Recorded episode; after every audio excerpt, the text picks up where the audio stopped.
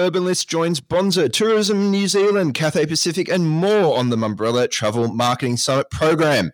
Unpack exclusive findings from over 9,000 respondents on Australia's travel trends and discover how you can use these learnings to drive your content, communications, and campaigns. To view the full program and book your tickets, head to mumbrella.com.au forward slash travel.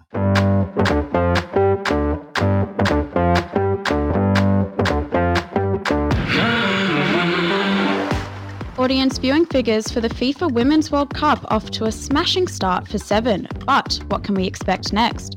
Plus, new SMI figures today revealed the Australian ad market is slowly crawling back up. And finally, big moves at Nine Entertainment at a board level. All that before we hear about the acquisition of Sefiani Communications from boss Robyn Sefiani and Clarity Global Group's Sami McCabe in a special recording from Mumbrella 360. Welcome back to the Mumbrella cast. I'm Lauren McNamara, and joining me today is editorial director Damien Francis. Damo, how's it going? Happy eve of the Mumbrella Awards, Lauren. Yes, yes. Do we celebrate that? Should Sure. we celebrate that? Yeah, why I don't not? think we have the budget to celebrate that. It's all going towards tomorrow. That's why I'm wearing a bow tie right now. and quite a fetching one it is. Yeah. yes, yes. Al- Although. Nathan's run out of battery to get it to spin, again, budget cuts. Yeah, Uh, yes, here as well, Nathan Jolly. Nathan, how's your week been so far? it's been good. Good. Good, good. And it's good to have you here again, you. Nathan. I've missed sitting next to you Yeah. in this podcast recording. I've got to say one thing actually before we get into the whole podcast recording stuff, our own podcast. Mhm. I'm going to push another podcast. For those of us in the audience who are marketing and advertising aficionados, which I assume everyone is, have a listen to the latest Vergecast, uh, which is great because they spend like the whole first half of their very long, like one and a half hour episodes talking about the rebranding of Twitter to X Oh, yeah. which, uh, which Nathan is like an expert in. Um, but in it, they discuss the uh, the challenge of having an ex marketer and advertising professional in uh, Linda Yaccarino, who's CEO of Twitter slash X, leading that charge i- i- in terms of the terminology and language she uses to explain it. It's a fascinating little insight into what people outside of the media marketing industry think of the people inside it.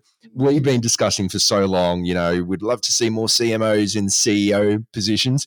Turns out maybe other people not so much. But anyway, listen to that episode. It dropped uh, this morning Australian time. I think it's well worth it. Fantastic. Well, jumping right into our own podcast. Nathan, the Women's World Cup is in full swing, and we're seeing some great moves from the Matildas. Uh, two wins and a shock loss before their smashing win over Canada. Uh, what have the audience figures been like so far for their games? Well, the 4 0 drubbing of Canada was actually the top rating program for Channel 7 all year. It's amazing. They had 2.1 million viewers nationally. So the five city metro, that's 1.54 million, which is quite amazing. Mm. Like compared to the Ashes, which 750,000 on the same day, like they, they're basically getting double the audience that the Ashes is getting, which is amazing. And the first game, the the Irish game, that was 1.24 for the five city metro. And the audience actually fell off a bit for the Nigerian game. I'm not sure why that was. I think we all assumed we were going to win it.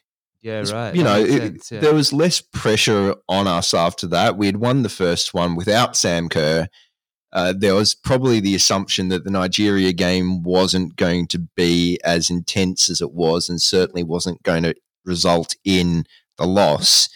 Um, and then there's that knife edge game against Canada. Uh, For, for the seven executives as well, to be fair, because yeah. they would have all been sitting there going, "Oh Lord, if Australia loses and is out at group stage, our ratings, you know, plummet for the remaining matches that we're scheduled to show." Um, so that that was an a, a edge of your seat battle for more than one reason. Yeah, absolutely. yeah, they'll be very happy that they won that because England versus China, for example, last night's match that was on it. It was on seven mate and it was on at nine p.m. But that only got two hundred and fifty nine thousand viewers across the five cities, which is still good. Like that's quite good for like soccer. let alone women's soccer, let alone England versus China, let alone seven mate. Like it, it topped in, like got into the top twenty rankings for the day. Mm, so that's okay. that's a good, like it's a good result, but that's not what you pay millions upon millions for sporting rights for. Just put on more home and away if that's what you're getting. No need. We're through to the Yeah. knockout stage. Yeah, that's true. Uh, so, speaking of, Optus Sport has partnered to sub-license the rights of uh, 15 Women's World Cup matches to seven. Yeah. Um, what have the other ratings been like so far out of the Matildas games? Well, other than the Matildas games, yeah, not too good. Like better than you'd expect, but yeah, they really did need the the Matildas to come through, as Demo was saying. And to be fair, I, I don't think that's a, a, any sort of commentary on on women's sport or soccer or anything like that. It's, this is what happens when you've got a global competition like this playing in uh, our, our home country, and you know it's always going to be uh, a bias towards Australian matches. Um, that's just how it's going to roll. I mean, the figures on that, that Canada match were just out of this world. You would assume that playing Denmark on Monday, eight thirty, I think it is, already uh, seventy thousand tickets sold for that match. Uh, you know, live. Those viewing figures are going to be sensational uh, for that one. Every game now is knockout. You lose, you're gone. That's it. Game over. You should. Uh, you would expect that. You know the the the sponsors um, of which Seven and, and Optus made a bit of a, a big deal about that prior to kicking off, which uh, on the on the broadcasts uh, include Hyundai, Rexona, Qantas, Cadbury, Coca Cola, Kia, McDonald's, Visa, Xero, some big name Mhm. sponsors there. They're going to be quite happy at the moment. A that the Matildas are through, and B that um, you know we've seen those audiences come to the party and and get involved. Because yeah, I think Nathan probably agrees. Right, out of this Yeah. world so far.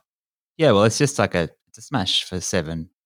Like the Logies was another ratings winner for seven over the last week, and mm-hmm. by comparison, for the five cities, the five metros, that got eight hundred and seventy-seven thousand as opposed to one point five four million. So it's quite a quite a difference between the audiences that are tuning in, and that's like for the Logies, which was by all accounts a success for them. So yeah, it's very heartening to see the amount of people that are really getting behind the Matildas and will continue to because these ratings will only go up As long as they win.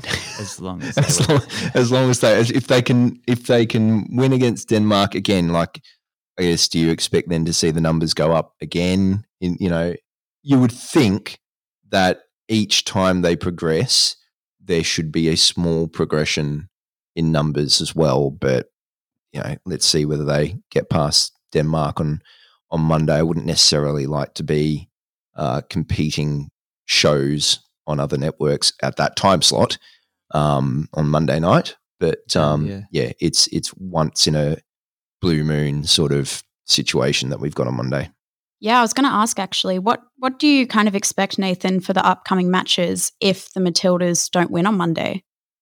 Gee, well, I think it's more interesting to see how Seven will treat the upcoming matches. Will Mm. they like? Will they air them all? Will they air them on like tape delay, as it was called in the old days? Probably now file delay. Like, it, like because they're not really like I don't I don't quite know what the deal they have with Optus is, but they were paying for the Matilda games. Like that's where that's where the value was for them, and that's where the value is clearly coming through with the ratings. So Yeah. Oh, look, I can answer that question for you, actually, Nath, um, because I've got it in front of me, not because I remember it off the top of my head. by the way, Here we are, off the Uh, dome. yeah, that's oh, yeah, off my noggin. Uh, 15 key matches is how they've phrased it. Now, those include the two opening day matches, two quarterfinals, both semi-finals, uh, plus, like you've mentioned, uh, every Matilda's game. Um, so that was the, the the deal with Seven. Obviously, uh, as a free-to-air um, product for them, the value comes with the Matildas making it through, as opposed to not making it through and then still having to show the quarters and, and the semis, well, like, like I say, two of those quarterfinals, but then they'll show both semis regardless um, and, and the finals as well. If the Matildas don't make it through, I will also be extraordinarily uh, interested to see what kind of ratings come through on, on that as Yeah. well. Just more from the perspective of a soccer and b women's sport. How many people keep pushing and getting behind it Keep and, the and following- momentum keep the going, yeah. exactly that. You know, I think um to your point, Nathan, the England versus China match. You know, there are a lot of England England expats out here Yeah. that probably drove that a bit. Obviously, a huge amount of Chinese expats out here as well. Um, I wonder if that was an anomaly match because of that or, Yeah. or not. Um, you know, I guess we'll see as we move further into the, the the comp as well. I- think America are still favourites to to take it out. Uh, how far does England go? How far does China go? Uh, other countries remaining countries that we don't have a lot of um, uh, the, those uh, immigrants in Australia, and and therefore doesn't draw a, a big crowd. A lot of question marks. Yeah, it would be air. interesting to see how the Matildas games are going overseas. Like, Mm. Are people tuning in to see them that don't have like people that don't, don't have a stake in the game? Are they tuning in just generally to watch the World Cup? Because that's like, Yeah. the health of it going Yep. forward will rely on that. Because it's all very good to have your team in the finals, but if your team's not in the finals, are you still watching? Yep. And I think that's what's going to really kind of be important to see.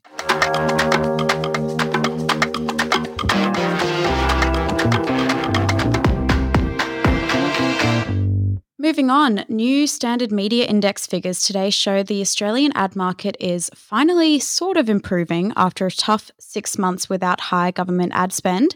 Damo, could you walk us through the most important figures revealed today?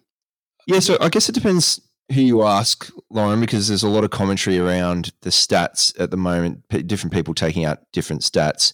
Uh, record level of underlying ad spend for the the fin year. Total ad demand up 2.2 percent. Uh, that's when you include the uh, long fabled government ad spend around COVID and elections, etc., etc. Uh, but headline level total is back uh, 0.2% to 8.8 billion. Um, now, like I say, you know, those are good figures if you look at the, the spend, including the, the, the government. Um, but when you take it out to be back 0.2%, it's probably better than people expected. Um, but it's still a, a- an underlying loss. Um, the SMI suggested it was a, a period of, of two halves, you know, which, you know, smart aleck will go, of course, the financial year has two halves in it, but uh, very clearly the first half uh, demand was, was up quite significantly, uh, 3.4% in the first six months, but it fell 4% in the, the final half. Uh, so a bit of a difficult end uh, to the year. Within that, there are sectors that are doing very well and sectors that are struggling. So, uh, unsurprisingly, outdoor for the fin year was the the biggest improver. We've talked about why that is. I think everyone knows. Obviously, it was one of the most affected by by COVID. To see it continue to climb, great result for outdoor, but not necessarily unexpected. Uh, up twenty three point nine percent total outdoor for the fin year. Uh, strugglers, uh, the newspaper section of news media down 17.1% uh, for the fin year. So, again, depending on the categories. Um, again, maybe unsurprisingly, sectors that have done very well, uh, travel showing significant uh, increase. Um, up a total of 46.5% uh, this fin year. And again, we all know that people are starting to travel more overseas and domestically. There's a lot more confidence in the market now. Uh, somewhat interesting, automotive continues to lift strongly as well, 20.8% uh, up. But um, look, it's an interesting market at the moment because, like I say, depending on how you look at those figures, you could either be quite happy or a bit subdued. Yeah, we've seen a bit on social media this morning about it. Um, would you would you say that this is good? I would say it's in line with expectations. Yeah, okay. realistically, um, you know, I think the it was put best, like you said, on, on, on social media by the the managing director of Nunn Media, Chris Walton, who's uh, uh, thankfully for us trade media journos never shy of opinion. Um, and he brought out some really good points on a on a post in LinkedIn, uh, pointing towards seven consecutive months of, of decline and that things appear to be getting worse. Uh, uh, and I quote, he said, in economic parlance, we would now be describing our industry as being in deep recession. Uh, anyone describing anything to be in deep recession obviously uh, is not good news. Mm-hmm. Um, you know, he also said that, you know, when you have a look at that uh, 0.2% drop, that was largely a, good result because of two bumper months of September and October. And if you take them out, it's a completely different situation. Um, that's all quite negative stuff, but there are positives, and we've seen it locally. You know, in terms of the inflation levels are starting to drop. You know, June for us at five point five percent. You know, remember we were crawling up around the eight percent mark, which was kind of unheard of.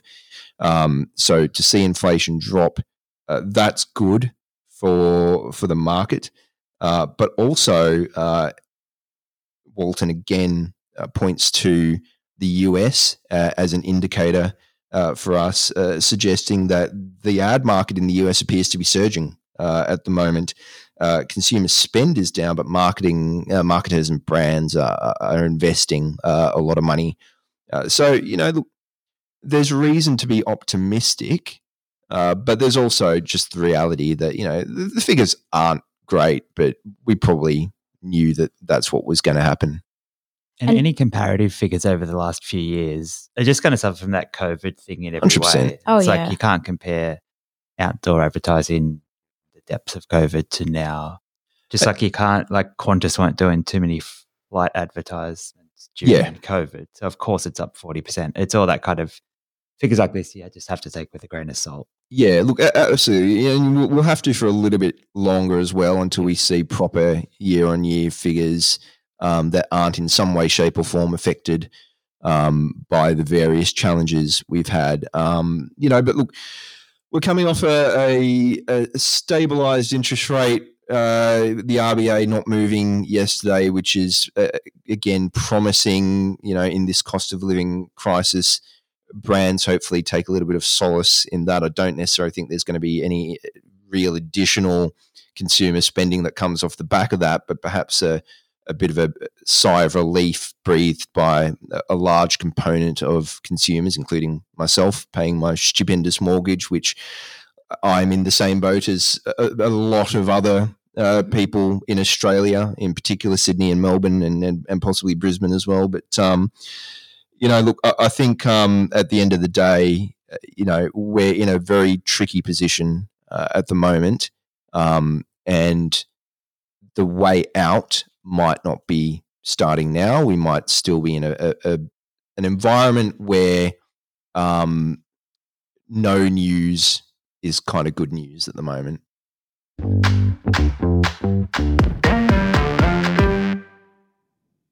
And finally, Nathan, there have been some key movements for Nine Entertainment at a board and management level. Uh, what were they? Um, well, first of all, they've got a new CFO. They've brought Matt Stanton up, who's been at the company for a little while.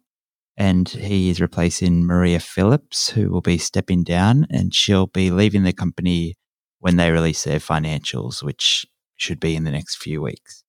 I'm going to be quick because um, we're getting the wind up here from from uh, Patrick, who's joined us as intern uh, for the for the next uh, little while. He's never leaving. By the, he's never leaving. No. We're rambling, and he's telling us to get the hell off the mic. So I'll keep this one quick. But uh, Matt Stanton's interesting. Yes. Uh, you know, obviously he's been at Nine for for a little while now. Uh, joined in September 2022 as as the chief strategy officer. Now bringing finance into uh, into the the remit, but. Um, for those of you who are going, I remember that name, but I can't quite place it. Um, well, that would be because he's the former CEO of, of Bauer um, a decade or, or so ago. Very, very high profile role in the media marketing industry then, but also uh, was the, the CEO of King Content um, for a short amount of time uh, has to be said. And King's obviously had its uh, significant struggles uh, at the time, but um, uh, Matt's had a pretty decent uh, finance background uh, as, as, well, including uh, time at the EMAP, uh, working the finance department, as well as at uh, InBev, uh, as well as the finance director many moons ago. So good to see him back in a very prominent position at Nine.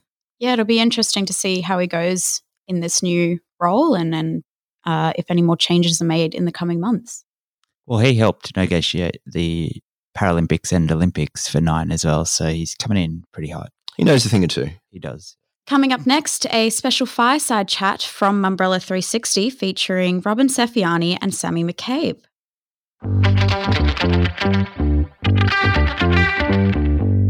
It's an absolute pleasure to have you both here, Robyn and, and Sami. Uh, it was a, a, fascinating bit of news uh, when when we heard about it, uh, and Robyn, I had a great conversation with you when it um, when the news started to to break. Uh, obviously, a PR agency that Mumbrella has followed for a long, long time, and, and one that I've personally known uh, for a long, long time. But Clarity, not so much a name uh, that I've known for a while. Um, so I think, uh, first of all, big thank you for coming out all the way from Pleasure. the US, Sami. I, I, believe you landed yesterday, yesterday. so still a still a bit of a, a jet lagged haze, I'm sure. So big effort. Um, but I think a, a, good place to probably start the conversation, Robyn, is uh, maybe a brief history of Sefiani, how it came to be, why why you were doing what you were doing. Because I think Sefiani's been part of the the PR landscape for such a long time. Everyone knows of it, but perhaps you know that sort of context has been lost a bit. Okay. Um, well, thanks, Damien. So I established the firm 23 years ago after a 12 year career with Edelman. Um, so I had a global mindset when I established Sefiani, um, but obviously wanted to operate within the Australian market and really focus on high stakes communication with C suite clients. So that was the initial goal. Um, over the years, and really driven by clients, we've grown and expanded, um, become much broader in our remit. But at our heart, Sefiani people are agents of change, working with clients for positive impact. And on the whole, that means corporate communications, corporate reputation management, business to business comms, issues and crisis management.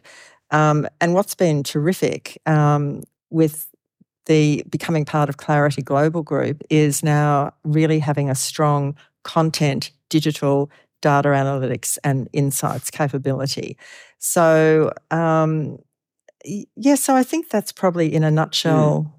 Who we are, yeah, and why why did you start it? What gave you that um, you know that push to to go it alone, essentially? Yeah, well, um, it probably was. It wasn't my decision. I had been co president of Asia Pacific at Edelman, and I'd been at Edelman for 12 years. I was on the global board. And I was asked by Richard Edelman to move to Hong Kong or Singapore and run all of Edelman Asia Pacific. I had a young child at the time, and my husband at that time had worked in Sydney, didn't want to work anywhere else. I didn't want to move. So I declined the opportunity to relocate and Richards, but I said I'd be very happy to do the whole regional role and I would be happy to fly wherever, whenever. And Richard and I were walking in the botanical gardens in Sydney at the time, and he looked at me and he said, Rob, that could be a career limiting decision. And at the time, I thought, what does that mean? I thought maybe no more promotions, no more salary increases. Mm. What does that really mean? Um, and I didn't think a lot more of it at the time. But I remember a few months later hopping on a flight to, I think, Montreal for an Edelman Global Board meeting and thinking, I've been doing this for 12 years. Is this going to be what I'm doing for the rest of my career? And I felt a bit flat. And not long after that, Dan Edelman, who founded the company, Richard's father, in his 80s, flew all the way from Chicago to tell me personally they were restructuring Edelman Asia Pacific, and my role was no longer required. Right. So they were appointing the person in Hong Kong as president of the whole region. And Dan looked at me and said, So, Robyn, I can see you heading a really great Peak Industry Association. I said, No, Dan, I'll become your fiercest competitor in Australia. Um, and and there you are. That's that's the story of how it all began. That's a long way to fly out just to tell you that bit of information. We had a great working relationship, Dan Yeah. and I. yeah, Yeah. fantastic. Yeah. Um, Sami, I'd love to know a little bit more about Clarity Global because, again, it's not a name necessarily that Australia is too familiar with. Sure. Um, but it's a name that a lot of people in other regions are, are quite familiar with. Uh, can you tell us a bit about the group and what you're known for and what your strengths are and, and Sure. how it all came about? Absolutely. So um, I started Clarity about 10 years ago in London, originally conceived as a media relations agency for early stage venture capital backed startups. Over the course of the last 10 years, we've grown and evolved significantly. Today, we're uh, north of 150 people across seven locations internationally. Uh, PR media relations is still at the heart of what we do, but we've been very acquisitive over the last several years and have brought in a bunch of new capabilities that give us the opportunity today to sell a very kind of uh, integrated full stack uh, digital marketing and communications offering. Um, our client base has evolved as well from the early stage guys uh, up to you know big global brands. Uh, and really i think you know we're at a point where we have the scale the resources and reach to uh, have a conversation with brands about you know their business challenges and opportunities. And we're able to bring to those conversations a really kind of comprehensive robust set of tools to help them overcome those challenges and seize those opportunities so um, we've made a lot of progress in a relatively short period of time but uh, you know as i keep saying internally we've really only just begun and see a big opportunity in the next several years to uh, to grow significantly larger than we are Tell me about the, the, reason for the interest in Australia. What, um, you know, we're a small market. Um, we've got a lot of PR agencies, some Sure. very established ones, like, of course, Sefiani. Um, why the interest in Australia and why the idea of acquiring a, an Australian agency? Yeah, and a couple of reasons. Um, I mean, firstly, Sydney is a great place to come and visit, so you know, quite quite keen to hop on So that- that was it. That was, a, that was- that was a big part of it. Um, no, but jokes aside, um, Australia is a very it is a small market, but it's very resilient. English speaking, um, lots of you know from the UK, so lots of kind of cultural connectivity there. Uh, really, we're looking for a launch pad for further growth across the Asia Pacific region. Hmm. So felt that um, acquiring a you know the leading independent agency in this market would be a great uh, place to start exploring how we expand right across the the, the APAC region. Yeah, which is interesting because um, a lot of businesses now are looking at Australia as a good base for the APAC region, but particularly Sydney uh, and Melbourne. Mhm. Um, whereas previously it was all about Singapore or Hong Kong. Um, why do you think you know Australia is that sort of ideal location to start a base around here for, for APAC? Well, I think um, it's not just Australia; it's, it's Sefiani specifically. Uh, already, Sefiani is, you know, engaged in working across the the broader region. Um, clearly, you know, the uh, opportunity to um, acquire a business with people like uh, Robyn uh, and all of the experience that she has uh, across the, the the the APAC region as a whole just gives us such a great advantage. Rather than going directly into Singapore and, or Hong Yep. Kong, this felt like a much less risky approach to tackle the market. Yeah, fair enough. Um, one of the big sort of topics that we've been covering across the agency landscape, uh, particularly over the last sort of year and a half, is the emergence of independent agencies across advertising, media, PR. Uh, it seems like a really good environment at the moment for top level agency executives at big networks to sort of step out, do their own thing, much like you did, Robyn, Mm. um, after Edelman. Uh, you've just done the reverse, essentially, um, and and join up with Clarity. So I- I'm interested to understand, you know, your thinking around that and, and why I guess, why now and what made you take that jump? Because I assume, uh, and it is only assumption, that over the past many years, you probably have had a fair few knocks on the door inquiring about whether you're for sale or not.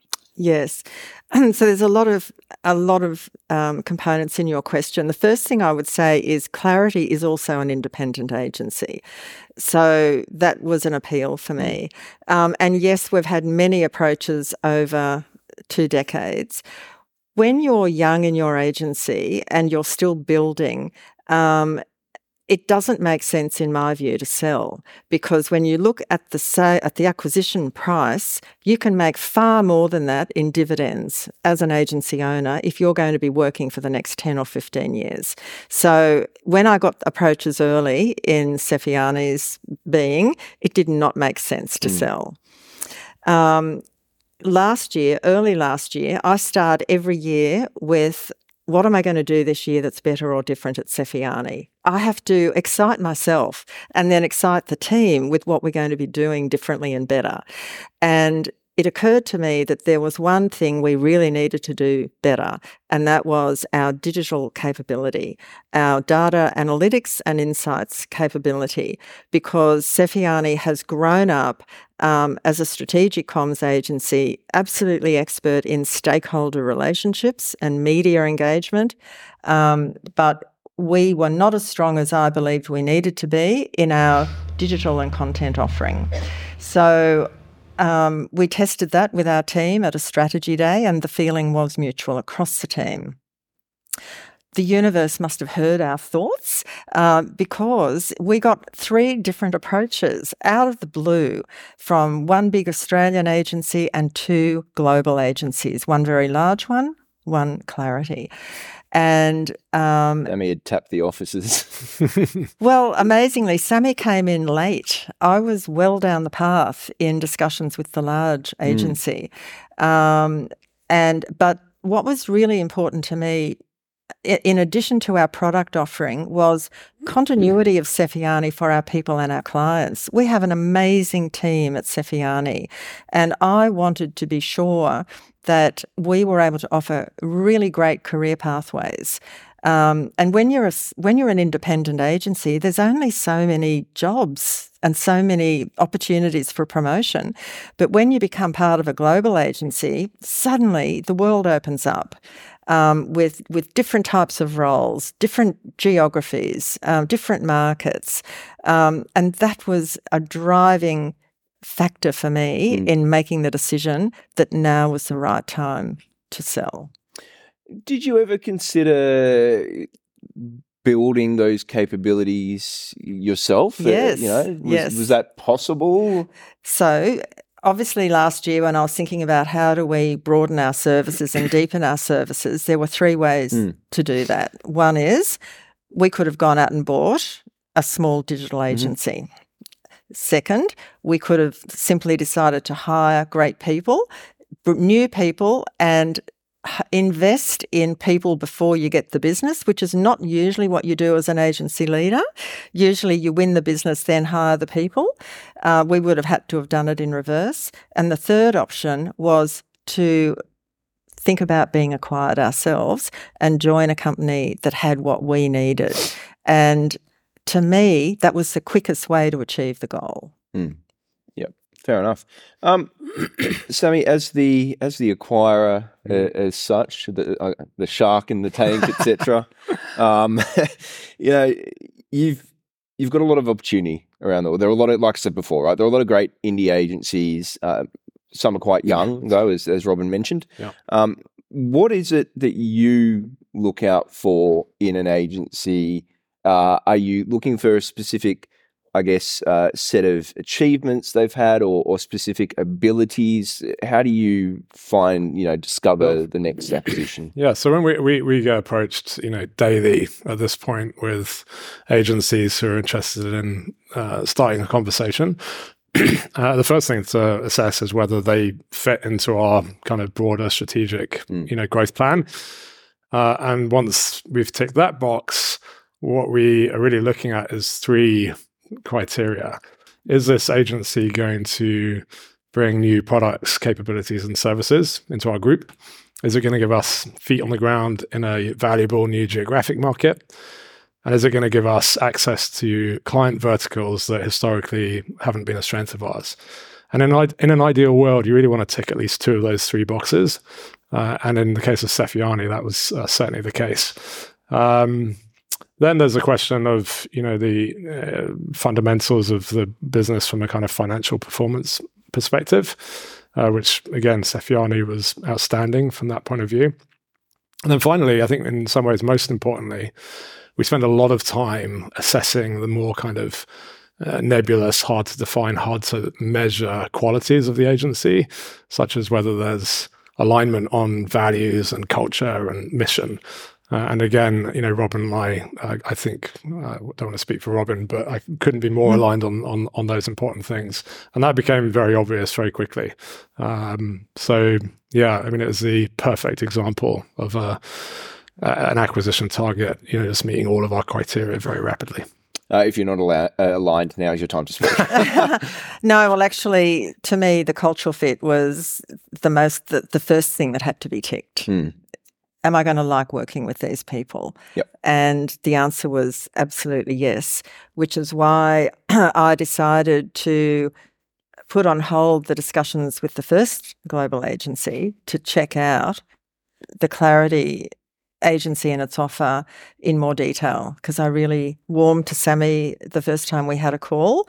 Um, and then what I really liked was how Sami then said, okay, I want the leaders of Clarity to meet the leaders of Sefiani. And to me, that was a winning question because I wanted to make sure that the leadership team at Sefiani, which is phenomenal, um, was going to have huge opportunity within any company that acquired us. And what's been really lovely is it's not just the leadership team of Mandy Game, Nick Owens, Tina Peng, who have those opportunities, it's all of our team. And they've all had the opportunity to get to know their colleagues across Clarity, um, sharing knowledge, um, having the opportunity to be considered for the pathways, um, which was actually introduced into Clarity earlier this year. So there's a, a, president pathway, which is knowledge experts, and a partner pathway, which is business and agency management.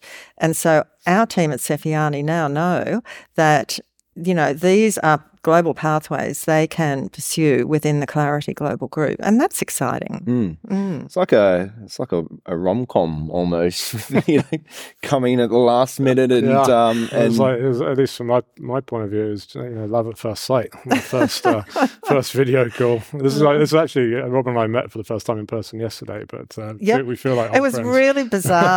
I, I met Sami in the lobby downstairs, and we just looked at each other, and and I said, "You look exactly." Exactly like you look on this computer screen. Yeah. and he Did said, "You realise how tall he was?" no, it was just it was just really a bizarre moment, yeah. wasn't it? Yeah. Uh, the the wonders of COVID uh, and everyone working from home that was fantastic. Uh, mm. Sami, I'd, I'd, love to know a bit about um, how the, that that conversation actually begun in, in terms of you know, like Robyn said, you, you were kind of late to to the party on, on that one, but was there even a, a, a, party? How did you understand that, you know, maybe Sefiani was a, an acquisition? I think, it, you know, um, and Robyn, you may remember better than I, but uh, our chief commercial officer is Australian, although she's based in the UK. And we were talking about Australia being an interesting market for us to look at from, from an M&A standpoint. And she mentioned she'd heard good things about Sefiani. I can't exactly remember what the connection was, but uh, just reached out directly to Robyn, and the timing was kind of uh, perfect, given Robyn was already engaged in other discussions. So, um, yeah, we're very fortunate to get in before uh, Robyn went in a different direction. and so, how does that actually? How does that play out? Because obviously, you know, acquiring a business is a lot of components to it, a lot yep. of complexity to it. Particularly, you know, you're not a small independent. You know, you're a fairly well established you know, I'd probably say medium to large size, you know, agency. So how do you how do you go through those steps and the processes? How long does it take? You know, how do I acquire a, a PR agency with my immense journalism salary? It's really onerous, Damien. Let me tell you, it is not. All right, i am out there. It is not. not a, it is not a joyful process, um, and it takes up six to seven months of your life, mm. where all you think about is the due diligence that you have to do. And and Tina Peng is sitting here, our amazing director of finance and operations. I mean, it pretty much absorbed her life for six to seven months as well, um, because you have to you have to download every m- microscopic detail about your business. Um, because obviously, if someone's offering money to buy you, they have to know everything, mm-hmm. warts and all. Um, and it's not just the financial performance, it's every little thing about every client relationship and every contract and your history and your people, everything. Um, so you, I think the term is you have to open your kimono um, as part of this process. yeah. Yeah. Uh, and so seven months, uh, like you say, was there any time in that, because that's a long, long period, was there any time in that where you, you know, either of you maybe said, oh, hold, hold on, may, maybe too hard basket or maybe different decision? How did that sort of play out? I'll, go first. I mean, not not for me. We, have been very acquisitive over the last three or four years, so we're quite kind of accustomed to that process. But um, you know, uh, there are always bumps on the road in a deal, and there are always you know issues that arise that are unexpected, and um, in, in many ways, those issues are a really good test of whether or not the relationship is going to work post transaction. Um, and you know, I think there were moments in the in the deal that were definitely tense and difficult, but I was really encouraged at the time by how Robin and I were able to collaborate in a way to to overcome those obstacles, and I think that's you know um, a great foundation on which to build a long long relationship. The other thing I should mention is we've you know uh, aborted deals you know pretty far down the line when those you know moments of tension haven't resulted in a positive, constructive conversation. And eh, you know, it's a really one of the golden rules of M and A is you have to walk away, even if you've sunk a lot of costs and time into it. Particularly if you feel like the cultural alignment isn't isn't there, and you only really get to understand whether you're aligned on culture and values after this process of working together on actually doing the deal. So, uh, um, and because I am a, a pesky troublemaking journalist, sure. I am going to ask you: um, Can you give us some examples of what those kind of uh, challenges, you know, could be? Yeah. You don't have to necessarily talk about the Sefiani ones, but I mean, there weren't many, and I don't want to paint a, a, the, the, wrong picture here, but. Um, look, you know, it's a, a sizable transaction and that uh, demands lots of, you know, um, lawyers on both sides, accountants on both sides, advisors on both sides. And, you know, it's really, you know, given the, the size of the transaction, there's a lot of, you know, uh, focus on the detail and, you know, um, that can result in some difficult conversations. But I don't know if we're going to go into any, anything more specific than that, Robyn. No, I mean, all I would say is um, I had a holiday to Italy booked in the middle of all of this. And I said to my corporate advisor, who was based in Singapore, I said, You just deal with it for three weeks. I need a total mm. break. Um, you just keep the conversations going and only contact me if there is something really, really critical because it, it, it does overwhelm and overtake you. Um, and you know that you want to have a, a positive outcome, but it it is not for the faint-hearted. I think any agency owner thinking of going through this process just needs to have their eyes wide open as to what it involves. Mm. Robyn, you you spent so much of your professional career building Sefiani up and put so much of your personal effort uh, and time into it. Yeah. Um, kind of asking your uh, sort of uh, opinion on that that seven month process. How did you? you know, Sami's been through it a, a, number of times before. You haven't. How did you deal with that? And were there any points where you thought, "Oh, maybe maybe I'm going to hit that eject button"? It's probably the most stressful thing I've ever done. Um, one of the reasons for that is it's the first time I've ever done it. And I think you know, anything in life when you're taking on something that's big and important, and it wasn't just for me, it was for the whole team and for our clients, there's a lot at stake and you want to get it right. So, you know, you have to think about everything so carefully. And yes, you're getting advice from the legal firm, the corporate advisory firm, the accounting firm. But ultimately, you've got to make the decision yourself, mm. um, which I did in consultation with my other shareholders. Um, and I had their best interests at heart the whole time. And yes, there were times when I was thinking, oh my God, you know, is it worth it?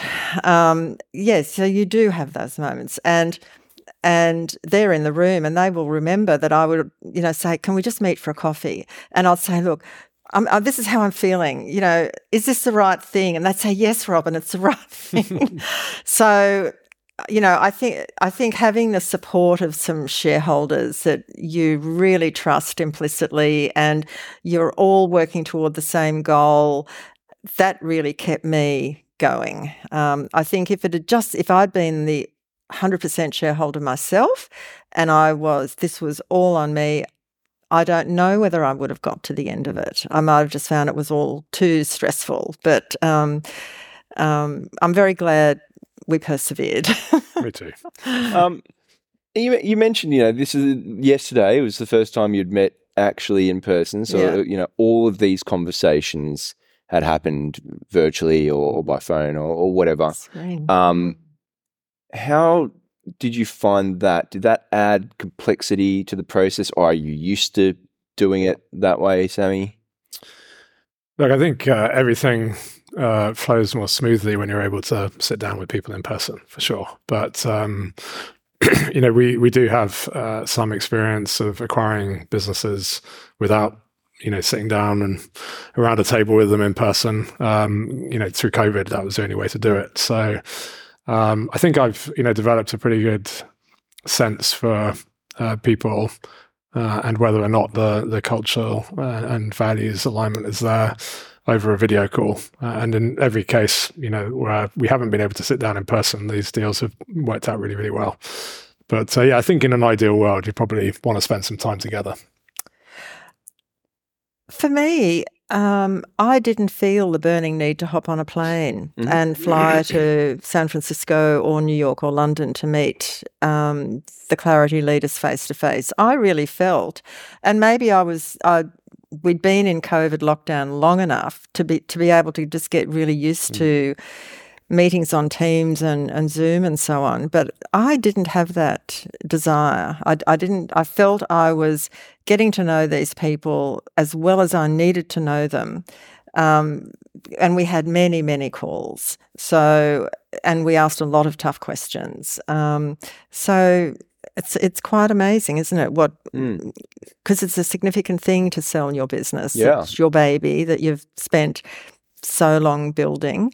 Um, yeah, but it was it was fine from my perspective. And for mm. someone like you, Robyn, as well, who's who remains in the business, is still integral part of that business, knowing you're ha- going to have to deal with Sami and the Clarity team moving forward, yet having not, you know, un- until recently met, you know, Sami himself and and yeah. potentially the, the, a lot of the rest of the team. That that's a big call. Not really. I don't see it that way. Mm. Um, so a lot of the a lot of the business leaders are in London, and um, two of my colleagues actually have spent a week each in the Clarity office in London working and getting to know um, everybody over there. I'm going in September for a two day board meeting, and we'll be doing the the forward planning and strategic um, business plan for Clarity for the next two to three years, and then we'll come back here and do the same for Sefiani once we've got the the clarity strategy established. Um, and the feedback from Mandy and Ian, both whom have been within the Clarity London team, has just been so positive, um, so excited. Um, so, and I, and I think everyone in our team has had the opportunity to engage with Clarity people in things like social shuffles. just, you know, we had one one afternoon on a call with the Amsterdam team, just casual, informal chat. and it they just felt like colleagues immediately. And then we've done one with the I think LA team recently. Um, so uh, yeah, it just it just you have to trust your gut a mm. lot. You know, of course, the numbers matter a lot, but at the end of the day, we have to trust our instincts and our gut feeling. I think with things like this, um, because how do how do you um, you can't scientifically decide whether you're going to like working with someone. It's just got to feel right, and you can get that sense over a call. Yep. Yeah. Um, I'm going to throw to the audience to see if there are any questions in the audience soon. But uh, one of the things that I wanted to ask now, deal's done. You, have met, which is good. um, it, what happens next? What's what's the what's the plan now moving forward? And how long is it going to take to get there? Uh, I might start with you, Robyn. So it's all about integration, integrating Sefiani with Clarity Global Group. And I have to say, the first month to me personally felt like drinking from a fire hose because everything was coming at us, and we were we were shielding our team from that. Um, but it was fast and furious. It's now settled down into a really lovely regular cadence. Um, and the integration is across people, product, and process. So we've talked a little bit about how our people know that, you know, what the career pathways are, but they're also getting involved with um, global task forces, um, global mentoring programs, um, and global knowledge sharing. Um, then on the product side, we've had quite a few educational sessions with the global head of uh, the president of Clarity Global Digital. Um, we have hired an amazing person who used to work within Clarity London who came to Australia, and um, she's now head of editorial content globally. But Alice has been a great conduit for us because she knows the people back in Clarity, in the Clarity world, if you like. Um, and and our revenue, our revenue is lifting in the digital marketing area, which is exactly what we had hoped for. Um, and then in process, we're now accessing things like um, client satisfaction surveys, much better than we had ourselves, um, new business processes, um, human resources and, and professional development platforms. So we've now got access to software platforms and technology and um, you may know or may not know that Sami is personally passionate about everything tech. so, um, one of the things that we're lucky enough to be able to access is an amazing technology stack yep. um, that we, there's no way as an Australian independent, we could have invested in in that. Mm, mm. Um, Clarity's looking at AI and um, has developed a number of its own AI platforms to help make mundane tasks easier within the agency, and and we'll be continuing to update and review that on a monthly basis. So. Um, yes, so there's a lot happening, mm. Um, and it's been happening quite quickly um, which is good. I mean, Clarity Global wanted us to feel like part of their team quickly, and I think that has certainly that is certainly the case. What about for you, Sami? Where's where's the opportunity in the the PR and comms space uh, at the moment? You know, Robyn sort of mentioned the aspects of the business that she wanted to, to turbocharge, right. and found that in the in your acquisition of Sefiani.